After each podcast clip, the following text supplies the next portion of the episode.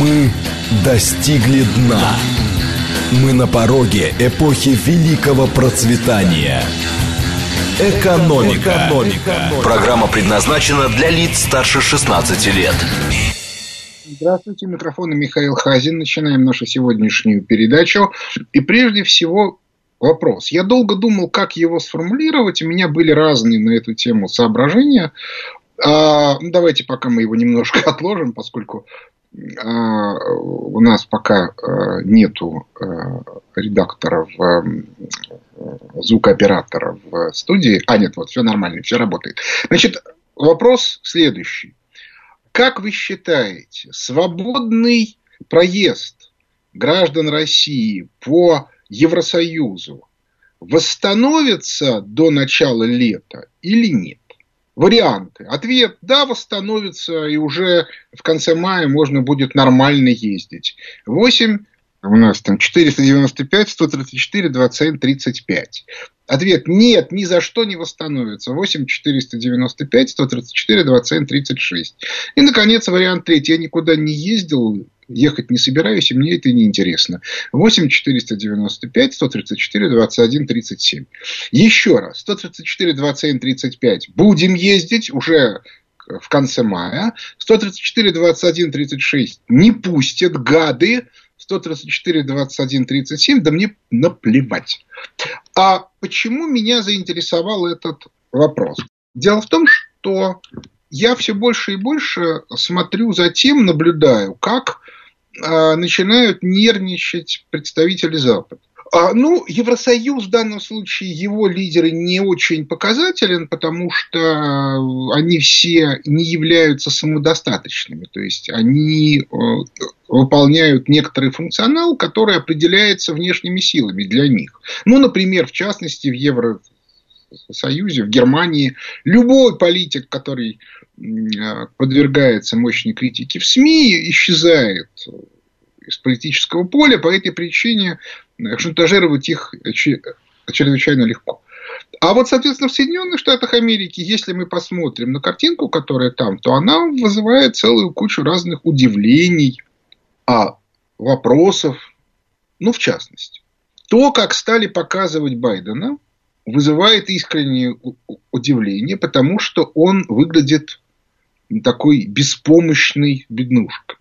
Вообще в Соединенных Штатах Америки уважение к президенту – это некоторая принципиальная позиция, и отказ от нее говорит о том, что, в общем, дело швах.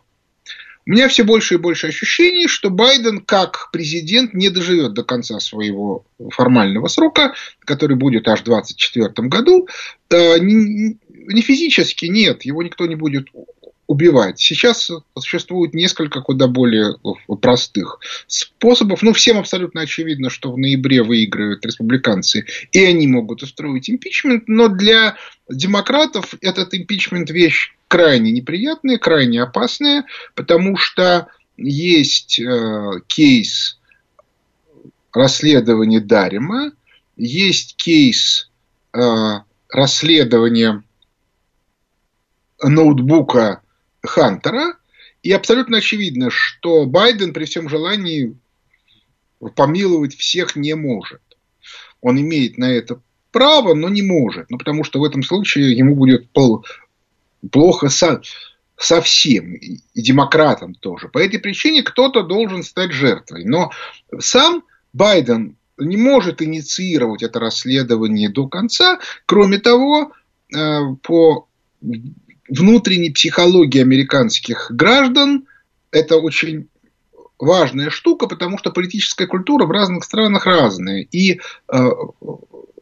в нашей стране это нормально, если руководитель ничего не делает, э, сиди тихо, не выпендривайся, не буди лихо пока, но тихо, ну и так далее и тому подобное. А в Соединенных Штатах Америки нет. Когда мы видим неприятности, а неприятности вот они нарастают, нарастают, нарастают, а, то, то нужно как-то реагировать. В этом смысле очень интересна э, логика Федеральной резервной системы США.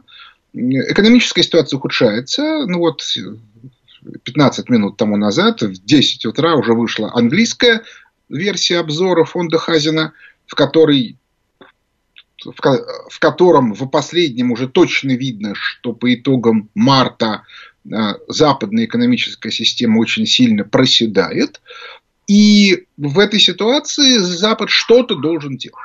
Вот, э, вот что-то надо делать. С точки зрения э, классических прописей макроэкономических, если высокая инфляция, нужно повышать ставку. И на ФРС очень давят тем, чтобы она повышала ставку. Там, в общем, сидят не идиоты, но люди с точки зрения современной теории безграмотные.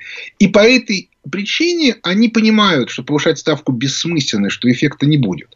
Но не повышать они не могут, потому что все вокруг убеждены, что они уже упустили время и нужно повышать. И логика в этом абсолютно банальна. Они говорят, ребят, вы с ума сошли? Доходность долговых инструментов отрицательные, причем с двузначными показателями. Там 10%, 11, 12. То есть реально долги обесцениваются. По этой причине, да, а доходность по этим долговым обязательствам, ну, 2%, ну, 3%. То есть разница, считай, уже под 10 процентов. Поэтому низкий банковский мультипликатор. Банки никому не хотят выдавать в долг. Какой смысл, если те активы, которые э, вы держите, а долги это активы банковской системы обесцениваются со скоростью 10% в год. Это бред. почти 1% в месяц. Это бред какой-то. Зачем выдавать кредиты вообще? Лучше э, покупать какие-нибудь активы, реальные, типа золота, если есть, и держать в них. Все, опять же, э, еще при этом имеется риски невозврата. То есть, если вы, вы держите деньги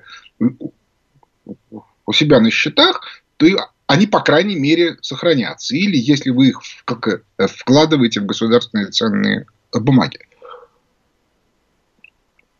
А если вы выдаете кредиты гражданам или экономике, то с, с очень большой вероятностью вы вообще ничего не, не вернете. А и в этой э, ситуации падает жизненный уровень населения, естественно, при высокой инфляции. И что делать?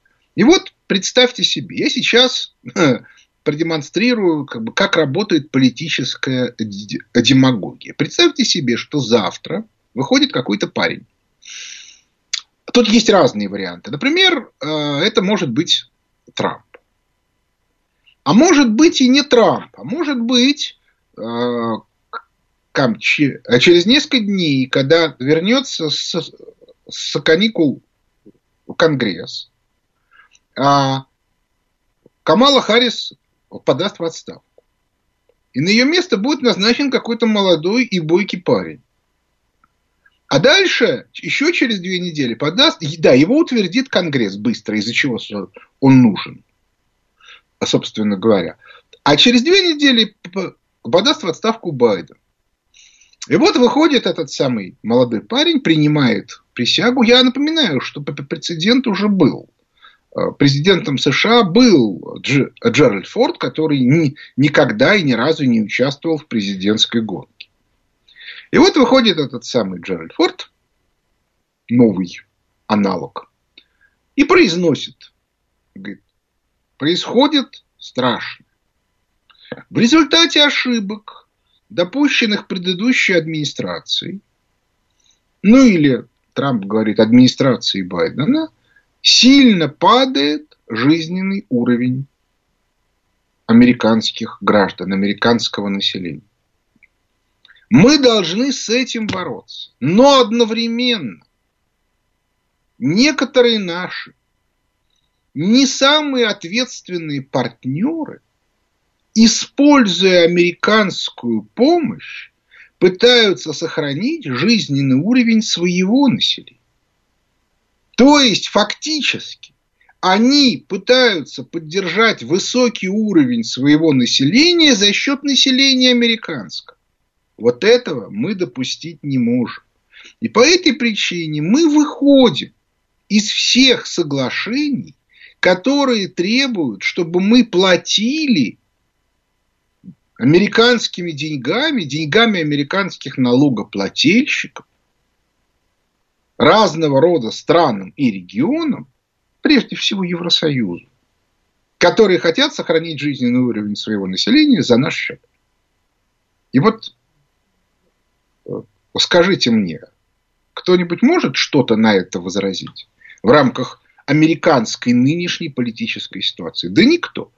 И они говорят, мы выходим из НАТО, мы перестаем поддерживать Евроцентробанк долларами. Более того, мы требуем возврата максимального тех кредитов, которыми поддерживалась ликвидность в зоне евро. Ну и, может быть, еще с кем-то аналогичные соглашения.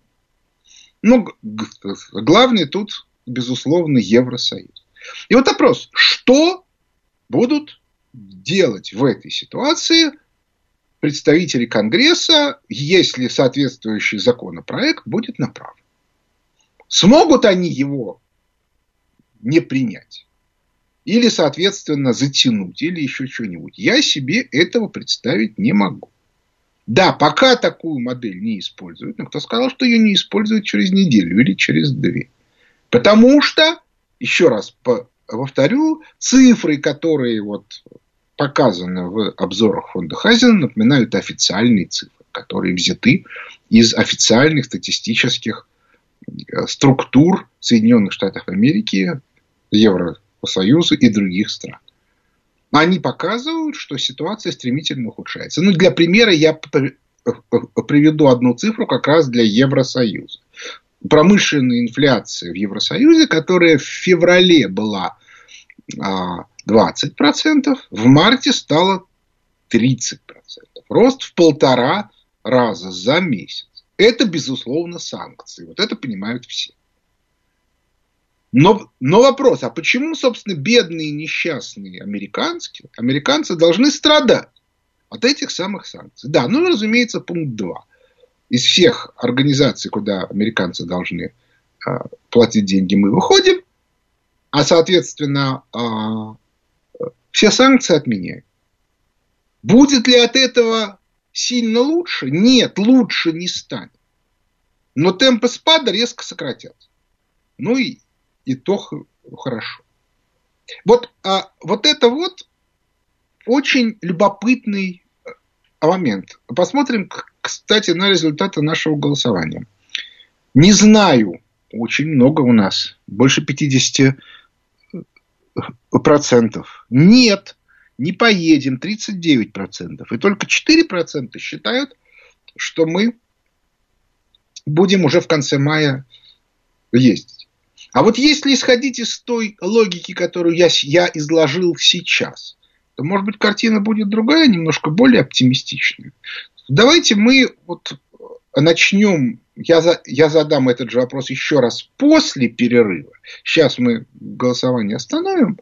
А дальше а, мы должны разобраться.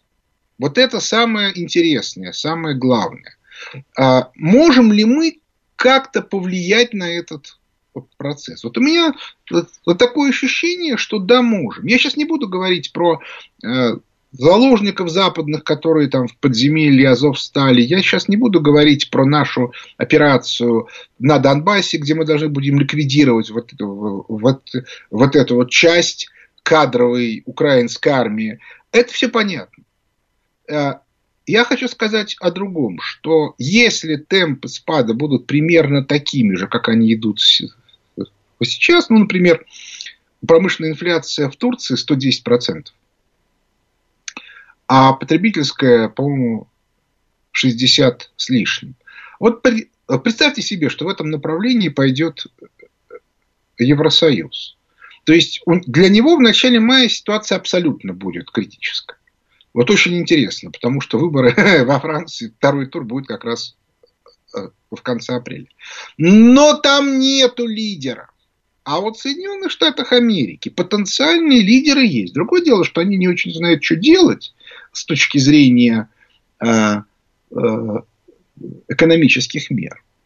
А, и более того, у них есть иллюзии, что, в общем, рецессия должна закончиться. Потому что рецессия заканчивается всегда. Мы же не можем им объяснить, что нету э, рецессии, что у них спад в, в рамках четвертого кризиса падения эффективности э, капитала, что уже начался структурный кризис, полный аналог кризиса весны 1930-го, конца 1932 годов, который привел к Великой депрессии, ну и так далее. Кстати, это очень интересная штука.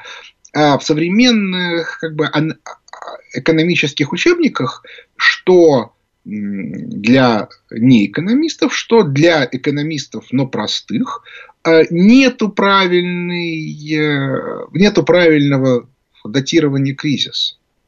В октябре 29 года был обвал фондового рынка, но с ноября по март 30-го он восстанавливался. И ощущение было, что кризис уже закончился. Дефляционный шок начался в марте 30 -го года. Он был связан с падением стоимости залоговых активов. И это все подробнейшим образом описано в книжке «Воспоминания о будущем». А, но а, этого никто не знает. Все почему-то называют... Да, а Великая депрессия началась после этого кризиса. И Великая депрессия отличается чем? Что как раз а, с точки зрения классической экономикс а, спад не может продолжаться долго, вот та самая рецессия, она должна сменяться ростом. А ПЭК кризисы, падение эффективности капитала, отличаются как раз тем, что экономика падает, входит на дно, и в этом дне сидит, потому что нет ресурса для подъема. Этот ресурс должен быть внешним.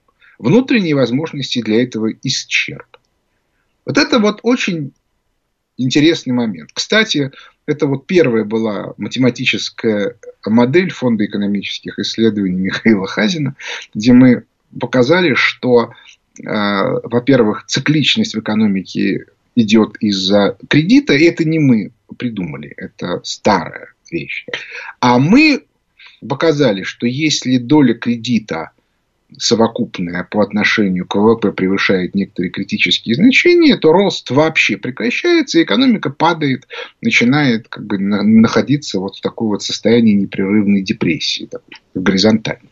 Вот это то, что происходило в Соединенных Штатах Америки в 1908-14 году, в 1932-41 годах, и то, что происходит, то, что происходило в 70-е годы, и то, что происходит сейчас.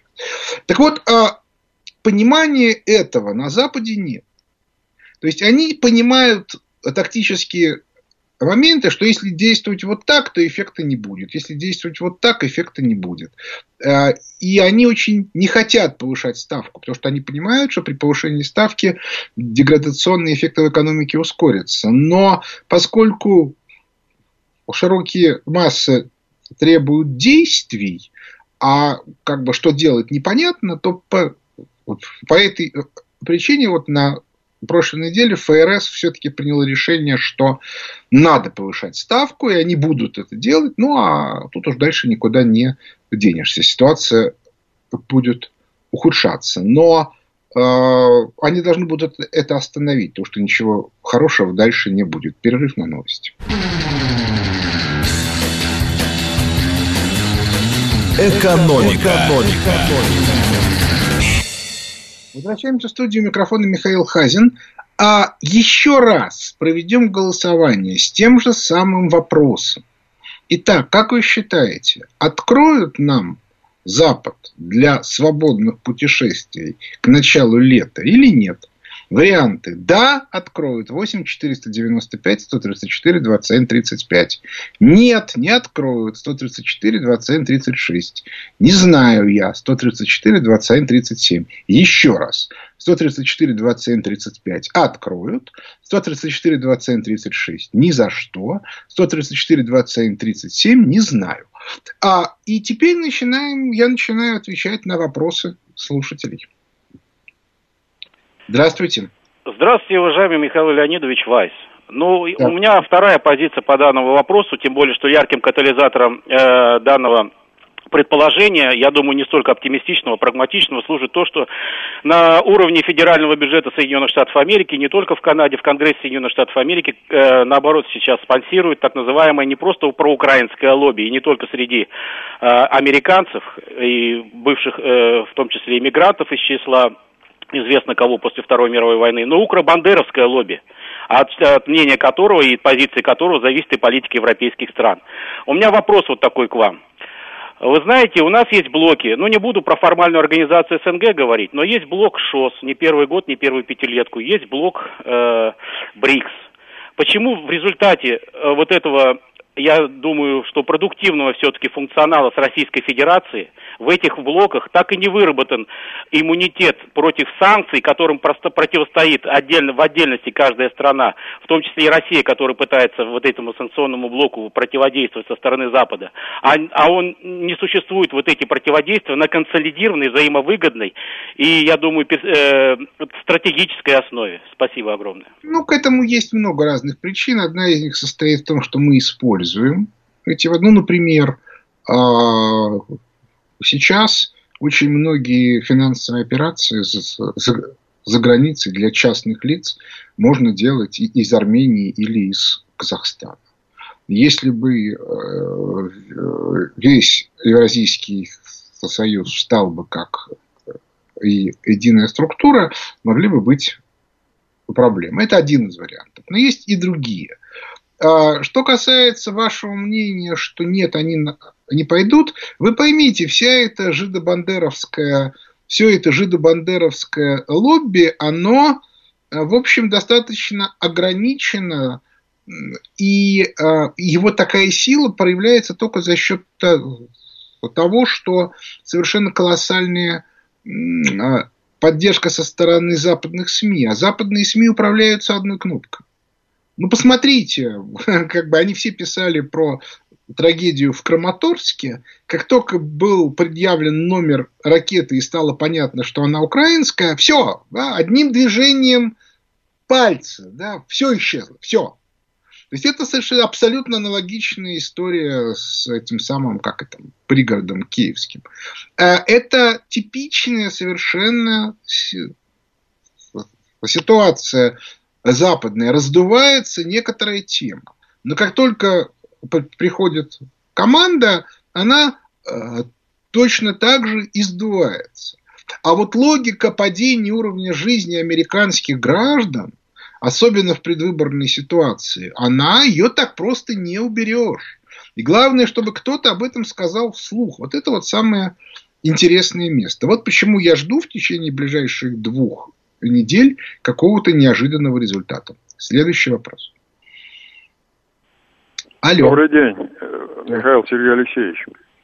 Из вашего анализа следует, что сохранение жизненного уровня в США в данный исторический отрезок времени практически полностью зависит от затрат на НАТО, от поддержки Евробанка и от платежей в другие международные организации, в том числе Военный союз АУКУС. Ну, Получается, что выйдя из этих организаций, они, отличающиеся своим прагматизмом и агрессивным жлобством, больше никаких источников прибыли как будто не имеют. А выход из НАТО и военного союза, союза АУКУС, они там тоже содержат всех. Повышается резко преимущество России. Разве они это допустят? Вы знаете, э, проблема в том, что под американским гражданам для них э, усиление России – это абстракция. Они России не видят они, она присутствует исключительно в СМИ. Как только СМИ на эту тему перестают писать, все, нету России. Реального влияния на жизнь в Соединенных Штатах Америки Россия не оказывает. Вот Китай оказывает, потому что в магазинах сплошь китайские вещи. А, а Россия не оказывает. Поэтому технически это вообще не проблема. Следующий вопрос. Алло. Алло. Да. Добрый день, да. Михаил. Вадим Подмосковье. У меня такой вот частный вопрос. Э, некоторые страны, в частности вот Турция, Китай, никак не сдерживают рост э, или, вернее, падение своей валюты и тем самым обеспечивают преимущество для национальных производителей. А почему Центробанк так упорно держится вот за стабильный курс и все время цепляется вот за понижение? Спасибо. Ну, во-первых, Центробанк не держится за стабильный курс.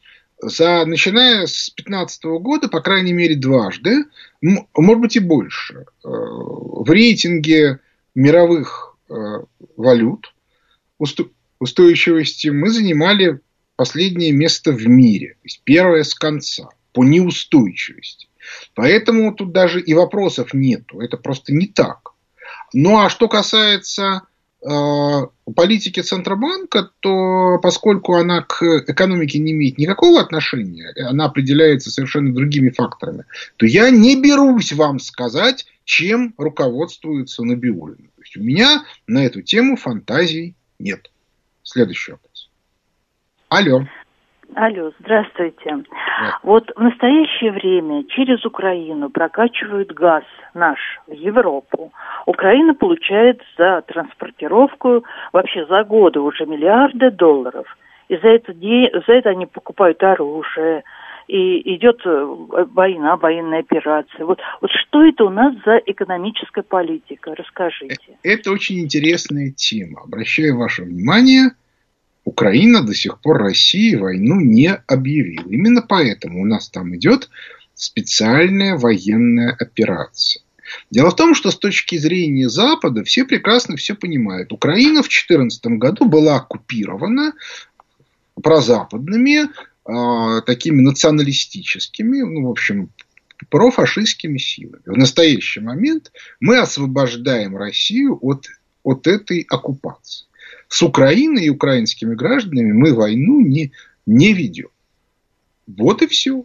По этой причине мы а, не а, делаем очень многие действия, которые бы теоретически нужно было делать. То есть американцы, например, когда они ведут войну в Ираке, в Афганистане и собираются брать какой-то город, они первое, что делают, они уничтожают всю систему обеспечения. То есть они разрушают водонасосные станции, канализационные станции, электроподстанции для того, чтобы сопротивление было невозможно. То, что при этом в городах могут умирать там десятки и сотни тысяч людей, американцев не волнует. Нас это волнует. Это наши родственники, которых оккупировали нехорошие люди. Причем, поскольку оккупировали очень надолго, они успели зазомбировать довольно значительную часть населения. Мы с этим будем бороться. Да, это много лет, может быть, даже много поколения. Но никуда не денешься. Следующий вопрос. Алло. Да, добрый день, Михаил. Александр Москва. Михаил, вы неоднократно говорили о вот так называемом либеральном лобби, который у нас в финансово-экономическом блоке. Э, ну, их же поддерживает э, президент, как ни странно. Видите ли вы какую-то возможность смены этого курса, объявления мобилизационной экономики, ну и так далее в ближайшее ну, время? Посмотрим. Посмотрим. Не поддержать он их не мог, потому что это часть элитных групп, которые э, как бы входили в ту, которые обеспечивали э, элитный консенсус в конце 90-х, в начале 2000-х. Сейчас ситуация стала меняться. Будем надеяться, что эти либеральные группы от власти будут отстранены. Следующий вопрос.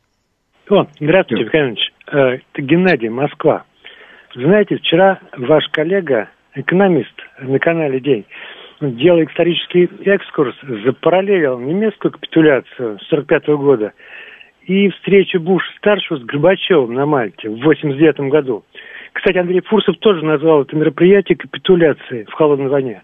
А я вот, например, с 85 по 90 год работал на очень приличном почтовом ящике – и у нас точно не было ощущения, что мы кому-то что-то проиграли.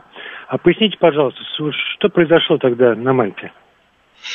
Ну, это достаточно сложная тема. Дело в том, что в нашей стране в результате проблем со сменой элиты в 70-е годы, в том, что политические элиты меняются раз в 10 лет. То есть бывают, конечно, лидеры, которые правят сильно дольше, но в нашей стране в 1964 году пришла новая команда брежневская. В 1976 году она получила практически абсолютную власть, поскольку была ликвидирована последняя альтернативная политическая группа под руководством Подгорного.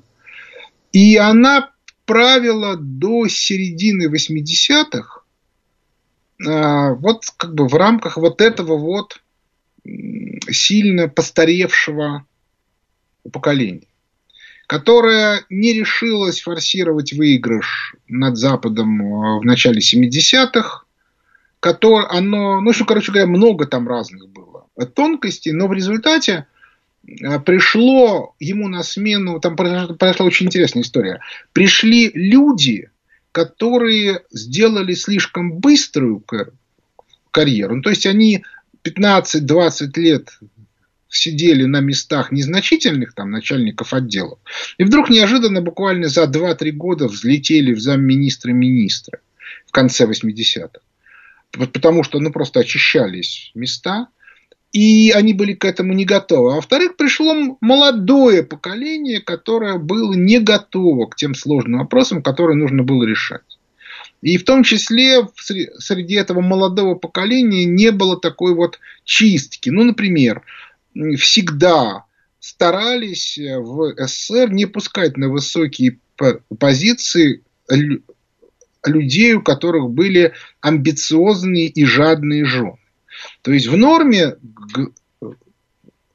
Горбачев бы, скорее всего, не дошел бы до секретарей ЦК. Он бы так бы и сидел бы секретарем обкома, потому что как бы, то разрушительное влияние на всю политическую ситуацию, которое оказала э, Раиса Горбачева, это просто что-то невообразимое. То есть она была таким вот такой ядерной бомбой, которая взрывалась там каждую неделю. И по этой причине мы были не готовы. А поскольку начался экономический кризис, ну, то есть он начался давно, еще в начале 60-х, но к концу 80-х он принял очень сильные масштабы, то нужно было менять модель. И к этому были не готовы. И по этой причине было принято решение присоединиться к западной модели. У нас никто не считал, что то, что произошло, это поражение в холодной войне. Все считали, что холодная война закончилась, и мы ну, просто меняем наш курс. А вот Запад воспринял эту ситуацию как свой выигрыш в холодной войне, что и вызвало определенные проблемы. И в некотором смысле то, что сегодня происходит на Украине, это э, неизбежность, потому что нынешние лидеры Запада, которые выросли в примате того, что они выиграли холодную войну, им надо объяснить, что ничего они не выиграли. По этой причине они взяли не свое, и это надо будет вернуть. Да, они будут сопротивляться, да, они будут орать, но, в общем, в том числе и в Соединенных Штатах Америки есть довольно много людей, которые считают, что это все-таки неизбежно. По этой причине я бы к этому относился, ну так, достаточно философски. И, в общем, я думаю, что сейчас-то для нас ключевая задача – это обеспечить преемственность поколений. Вот. Вот такая вот история. Следующий вопрос. Алло. Михаил, здравствуйте, Айрат, Москва. Э, да. Возможно, не по сегодняшней теме вопрос, но вот сейчас активно блокируются э, грузовые перевозки из Европы через Польшу, Белоруссию в Россию практически всех товаров. Э, и насколько вот вероятно вообще полный блокаут? Ну, они как бы его сделают, может быть, но им же, им же самим будет хуже. Вот это вот их ключевая проблема. Я уже говорил, что за месяц инфляция в Евросоюзе выросла в полтора раза, с 20 до 30 процентов. Это несовместимо с жизнью, это невозможно. Что они будут делать, я вообще не знаю. Мне даже фантазии нет. Ну, как бы, что с ними, что с них возьмешь. Поэтому я и считаю, что Евросоюз-то, похоже, раздербанит полностью. А, и прежде всего Соединенные Штаты Америки. Но, скорее всего, решение о том, что с санкциями они поторопились, будет приниматься в мае месяце. Кстати, а покажите нам результаты голосования. Вот. Результаты голосования следующие. У нас там 9 уже процентов за. Но, правда, 70 против. Но количество голосов за выросло в два с лишним раза. Ну и что же, я считаю, что как бы кто-то воспринял мою аргументацию. Ну, на этом мы останавливаем голосование. Следующий вопрос. Алло. Здравствуйте. Андрей да. Подмосковье. Леонид, скажите, пожалуйста, а вот сколько примерно казенных денег Запад это конфисковал, там наших казенных денег, не, не частных владельцев? Ну, И ну, второе, как вот, это 3... окончательная конфискация или можно будет потом вернуть? Миллиардов. Нет, конечно, нет, конечно.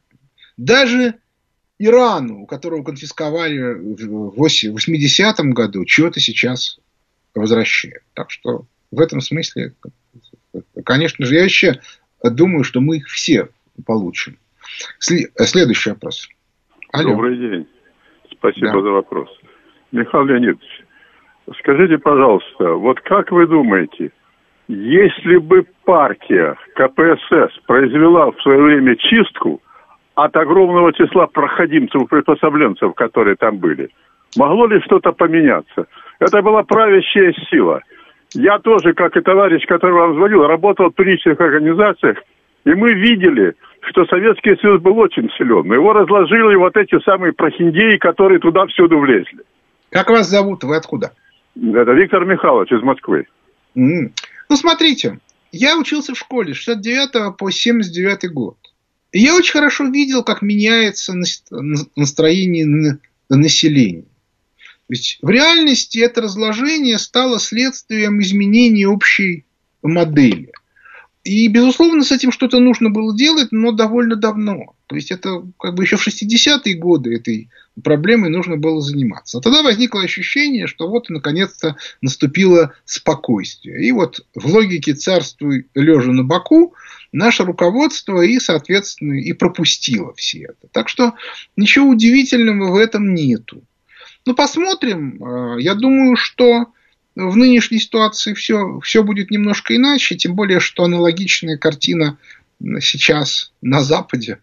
Вот. Там никто не хочет ничего делать. Следующий вопрос. Алло. Здравствуйте, Михаил. Вы в одном из предыдущих выступлений сказали, что у нас скоро исчезнет средний класс. Будут только очень богатые и очень бедные. Вот в моем понимании средний класс – это люди, которым хватает так сказать, ресурсов для нормальной жизнедеятельности. То есть это не бог весть какие бизнесмены, там они на биржах не играют. Вот, но вот э, есть квартира, машины, эти вот нормальные условия для отдыха. Почему, на ваш взгляд, средний класс исчезнет? И это как? Это искусственное такое будет э, изменение? Кто-то в этом заинтересован? Я это уже объяснял сколько раз. Читайте воспоминания о будущем. Там просто целая глава этому посвящена. Но это, кстати, относится не к нам, это относится к Западу. В нашей стране не, нету сегодня среднего класса в западном понимании этого слова. Его просто нету. Да, у нас это немножко компенсировано, потому что у нас у большинства людей есть свое жилье, которое нам досталось от, от, от советской власти. А на Западе этого нет. Вот. Но я думаю, и, и кроме того, там оно очень, оно становится все более и более дорогим. Но я думаю, что э, как бы повторять э, доводы из воспоминаний о будущем нет смысла, тем более, что там много на эту тему написано. Но общий смысл такой. Уровень жизни на Западе сегодня во многом определяется госдотациями в, в тех или иных формах. При том, что средняя заработная плата находится на уровне 50-х годов 20 века. То есть э, падение жизненного уровня будет даже ниже, чем были в 50-е годы. Это до начала кризиса. Так что будет очень осмыслить тяжелая ситуация. Следующий вопрос. Алло, добрый день. Да, да. Михаил Леонидович, у меня вот два вопроса. Вот первый, значит, э, если мы возьмем так э, эпоху Сталина, да, там были дети врагов народа, да, их осуждали там и так далее. А после, значит, говорили, что это, так сказать, неправильно, не демократично, весь Запад говорил и так далее, и так далее. Сейчас стали, значит, обсуждать друзей Путина, да, и на них накладывать, как говорится, штрафные санкции и так далее, и так далее. Но я не знаю, там в Уголовном кодексе, в административном там кодексе, в других кодексах, да, там прав человека и так далее, что наказывают за то, что ты друг чей-то. И второй вопрос. Значит, у нас, на нас наложили там санкции, заморозили счета, там картины отмирать и так далее, и так далее. А почему, я не знаю, там Европейский суд, мировой суд и так далее – взять за утерянную выгоду. Но вы же сами понимаете, что поскольку это их суд, то по этой причине решение будет в их пользу. Знаете, но зато я считаю, что это замечательное явление, поскольку мы убедились, что никакого честного суда на Западе нет. Я считаю, что за само по себе, понимаете, у нас же были иллюзии там в 90-е годы, 2000-е, а вот есть честный суд, который принимает решение. Нету честного суда на Западе, не существует и быть не может. Нет, когда два небольших бизнесмена между собой судятся, может быть и есть какой-то честный суд. Но когда это начинает выходить на уровень чуть выше, я уже рассказывал эту замечательную историю про первооткрывателя Северного полюса Фредерика Кука, которого жулик и мошенник Роберт Пири, который не был на Северном полюсе, но очень хотел быть, быть а, обвинил в мошенничестве. И а, через своих спонсоров проплатил суд. В результате Пири стал там контр-адмиралом, выдающий, как бы, выдающимся путешественником. Во всех учебниках было написано, что именно он открыл э, Северный полюс. Кстати, не так давно нашли ту зимовку на, на острове Гренландии, где он сидел в то время, когда по, по легенде он значит, дошел до Северного полюса. А Фредерика Кука посадили, а, решение суда было следующее. Он был осужден за мошенничество – потому что продавал а, людям а, земли в Техасе как якобы нефтеносные, в то время как всем известно, что в Техасе нефти нет.